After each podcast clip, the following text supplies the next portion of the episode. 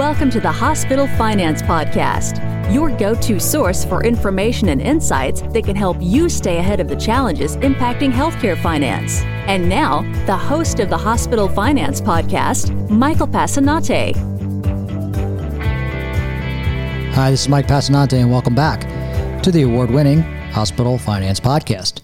Today, I'm joined by Andrew Kinnaman of our reimbursement services team here at Besler, who's going to talk to us about what it means to be designated a rural health clinic. Andrew, welcome to the show.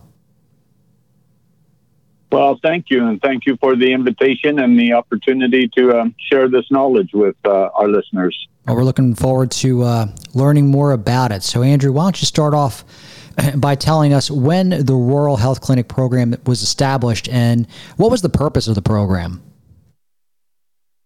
Well, actually, I was kind of shocked to find out that it started back in 1977. Um, it was enacted, um, and and so it's been here for a long time now. It's been updated as times change, but it was really um, set up. The purpose of the program, I really say, would be threefold, and one was it was to address to address the inadequate supply of physicians who, who serve Medicare and Medicaid beneficiaries in rural areas, but it also served the purpose to increase the uses of, of what I call other practitioners, nurse practitioner, physician assistant, certified midwives in these same rural areas.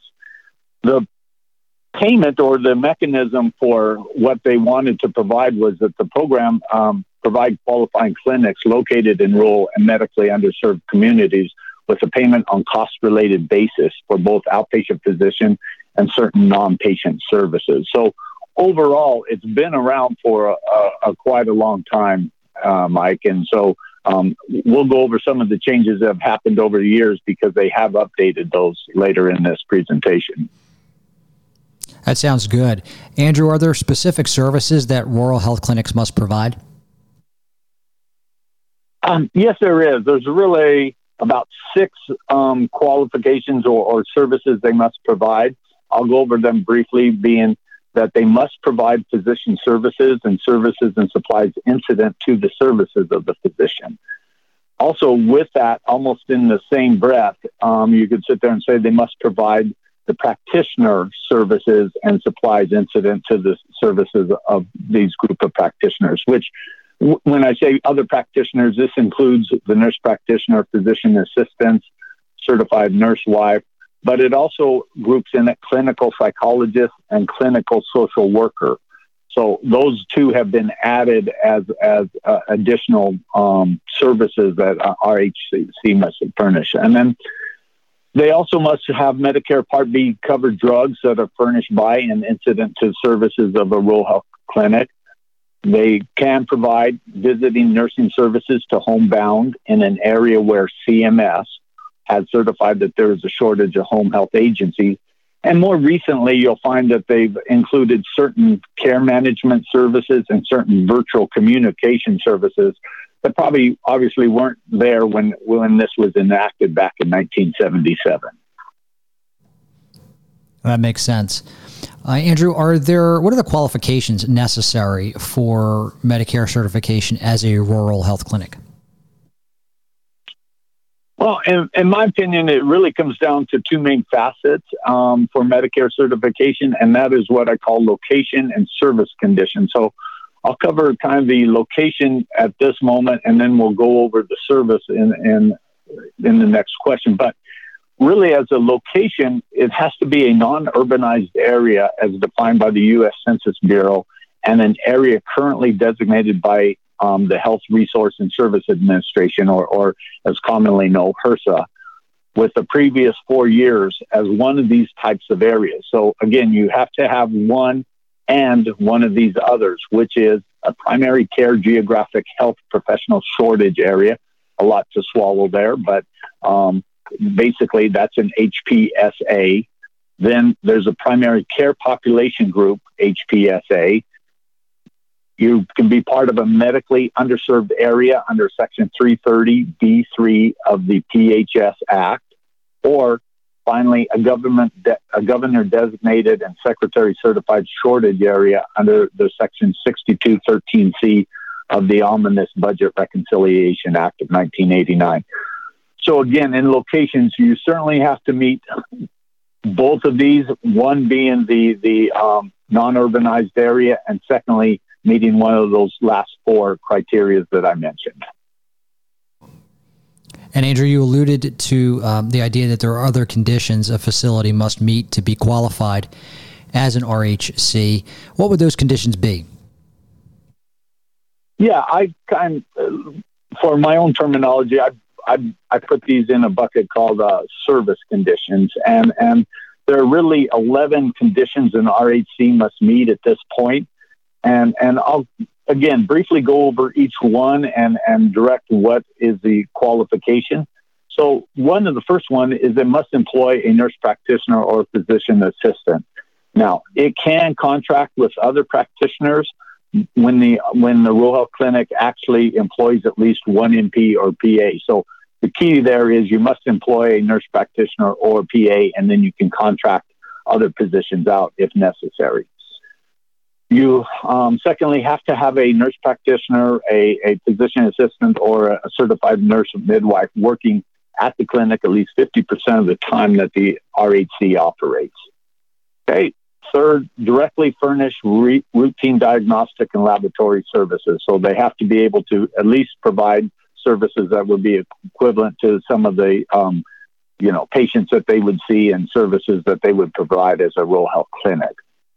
They must have arrangements with at least one or more hospitals to furnish medically necessary services that are not eligible at the R- RHC. Okay. They must have available drugs and biologicals necessary for the treatment of emergencies. And for the purposes of laboratory, they must furnish a specific um, on site laboratory test. There's about six of these that we will go through uh, real quickly. I'll just list them out so that everyone understands that these are at least the minimum that they have to do. And that is a chemical examination of urine by stick or tablet method, or both, a hemoglobin or hematocrit, blood sugar, examination of stool specimens for occult blood, pregnancy test, and primary culturing for transmittal to a certified lab.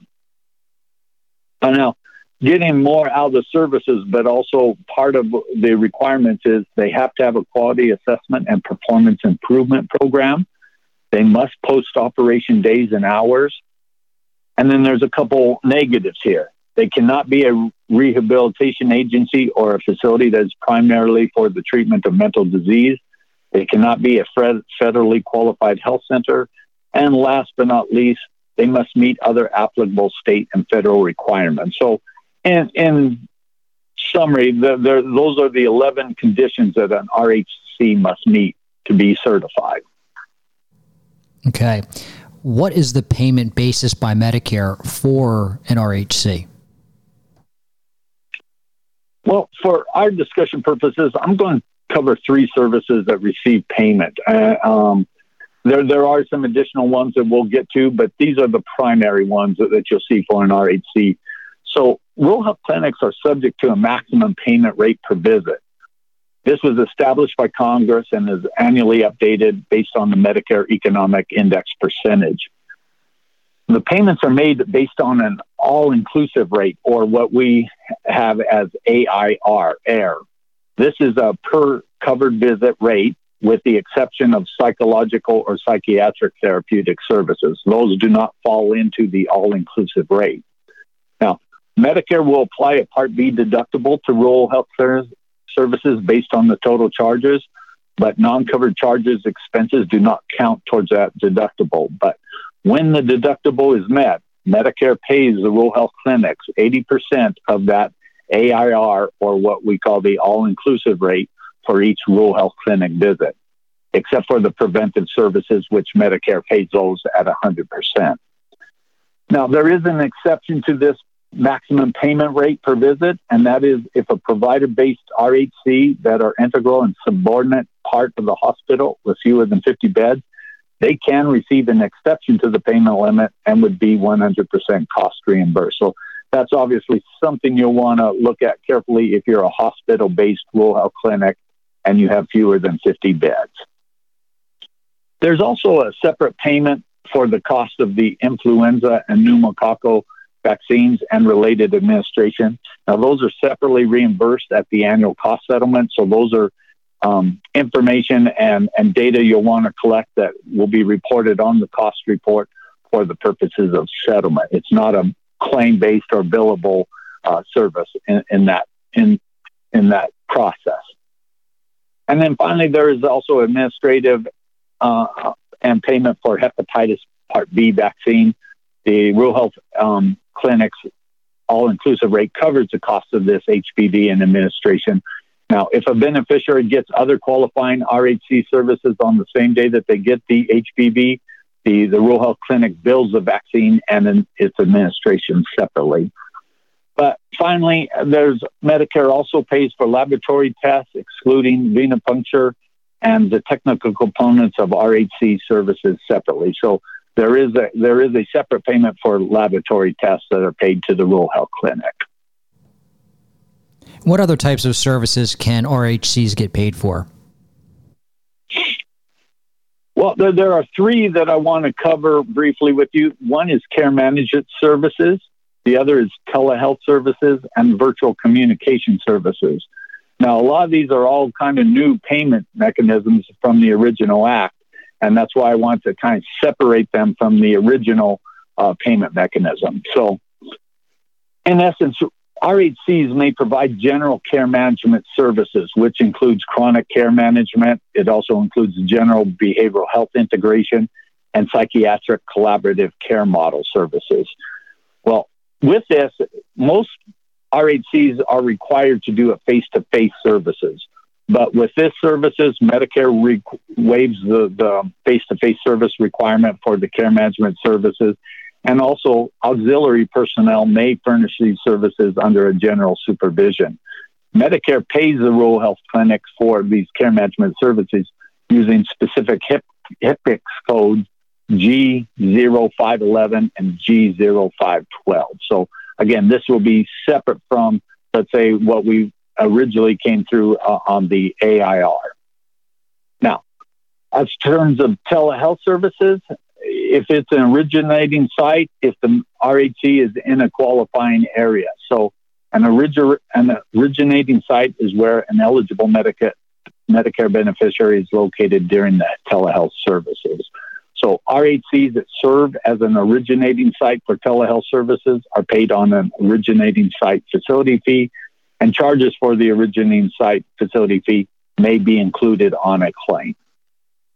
Lastly, starting on January 1st, 2019, Medicare pays rural health clinics for virtual communication services when an RHC practitioner provides a beneficiary at least five minutes of a billable RHC communication technology based or remote evaluation services. And that's a key that it's a technology based or remote evaluation services. Now, the beneficiary must have had a billable visit within the previous year to be able to even qualify for virtual communication services. And the services must meet the following two requirements. One, the beneficiary did not get any rural health clinic services within the previous seven days of that virtual medical discussion or remote evaluation. And two, the beneficiary needs no RHC service within the next 24 hours or at the soonest available appointment. Now, Medicare requires RHCs to submit the virtual communication service claims with a HCPCS code of G0071 alone or with other payable services to get the payment. So when a RHC practitioner provides a beneficiary virtual communication services, obviously Medicare will waive the RHC face-to-face requirement and it will apply deductible and co-insurances to the services. So these are three different ones that have been updated recently and, and were not part of the original intent of, of Congress of, of the rural health clinic face-to-face visits and part of the AIR.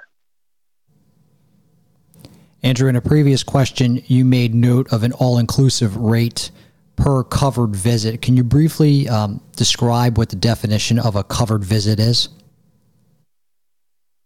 Yes. Well, RHC visits are what are considered to be medically necessary face to face encounters between the beneficiary and a physician or what I call the other practitioners, which is your NP, PA, your CNM, your CP, or CSW, during which a RHC service is furnished. Now, the, the service requires the skill level of the RHC practitioner. So you couldn't have someone do a service that isn't at the level that is required to provide that service. So that's an important part. And as this kind of states, it's it's a medically necessary face-to-face encounter. Now, we've seen that they've waived certain things as, as um, times have changed, and so not necessarily is everything a face-to-face at this point, but that was the general rule of what a, a visit would be constitute to be or a covered visit.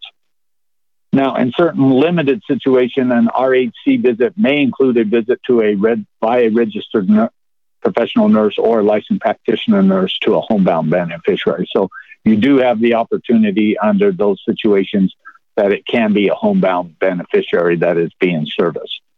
Now, visits can take place in the rural health clinic itself, at the beneficiary's home, as we just pointed out. It can be in a Medicare covered Part A SNF or skilled nursing facility, or at the scene of an accident. So, those are really the basic four places that a covered visit can be um, can be provided. Now, visits cannot take place at an inpatient or outpatient hospital, which including a critical access hospital, and a facility with specific requirements that exclude RHC visits. So those are the kind of brief explanation of the visit, what it is, what, what can be a visit and what cannot take a visit. Now, there's one other thing to follow up on that, and that is encounters or the way you count the visit. So, encounters at a single location on the same day with more than one health professional and multiple encounters with the same health professional constitute a single visit.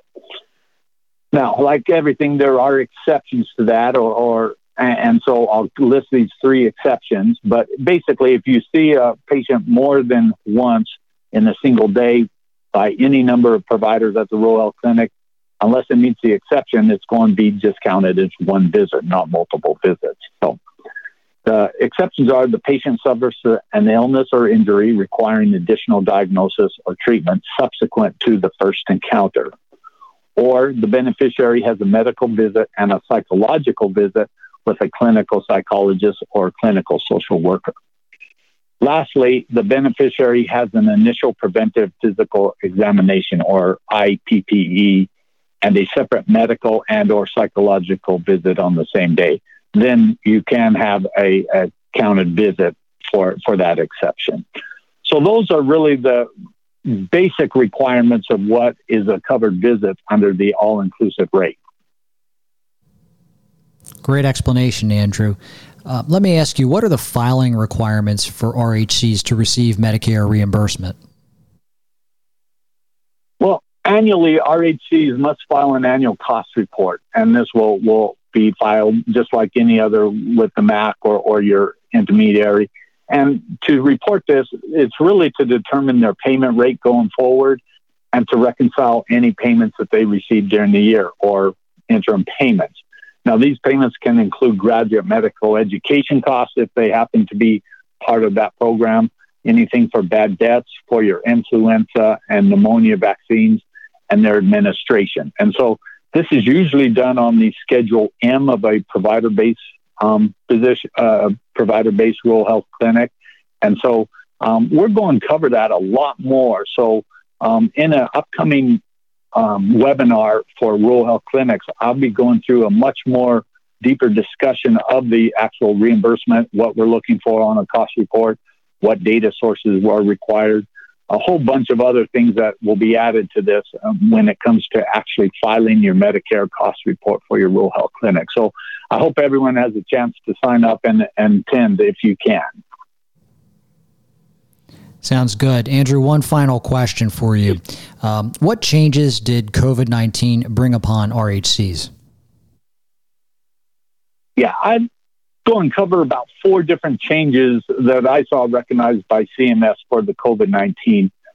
And first, and probably most importantly, just like the um, influenza vaccines, is that COVID 19 vaccines and their administration will be paid the same way as the influenza vaccine. and their administrations are paid. What that means is we've got to be very conscientious about capturing the, the number of vaccines, the costs associated with it, and their administration of it, because it will be cost based through the annual settlement of the cost report, at least at this point. They also um, changed tele- telehealth services, authorized RHC to furnish distance site telehealth services to Medicare beneficiaries during COVID 19 and the public health emergency. Now, this became in effect. Uh, uh, um, this became effective somewhere around March 1st, 2020, and is effective for the duration of the uh, public health emergency. Next, they did an expansion of the virtual communication services that now include digital assessment services and digital. So, what is a digital assessment service? Really, what it is is it's a non face to face patient initiated digital communications using a secure online patient portal. That was the definition of what a digital assessment services are. Now, these will be paid and they are effective from March 1st, 2020 for the duration of the uh, public health emergency. And finally, they have a revision of the Rural Health Clinic HHA shortage requirement for visiting nursing services. This allows RHCs to bill for visiting nursing services furnished by an RN or LPN to hold bound individuals under a written plan of treatment in areas with a shortage of HHAs. Again, this is effective from the March 1st, 2020 for the duration of the COVID 19 PHE or public health emergency. So these are kind of the four major items that changed um, due to COVID. And I think, uh, again, the principal one that uh, if you offer all these is the COVID 19 vaccines, so making sure you track that because obviously that will be cost based on an annual settlement. Andrew, that was excellent information. Thank you for that. Um, eh, for everyone in the audience, as Andrew mentioned, uh, there is a webinar on this topic which goes into much greater detail around cost report issues for RHCs. If you weren't able to catch it live, you can go to Besler.com, click on the Insights button at the top, and then just go over to the reimbursement uh, tab, and you'll see a recording of that webinar there that you can watch. Also, if you are in need of a cost report review or even a preparation for your rural health clinic uh, and like some more information about that, just drop us a line at update at Besler.com. Andrew Kinnaman, thanks so much for joining us today on the Hospital Finance Podcast. Thank you. This concludes today's episode of the Hospital Finance Podcast. For show notes and additional resources to help you protect and enhance revenue at your hospital, visit Besler.com forward slash podcasts. The Hospital Finance Podcast is a production of Besler. Smart about revenue, tenacious about results.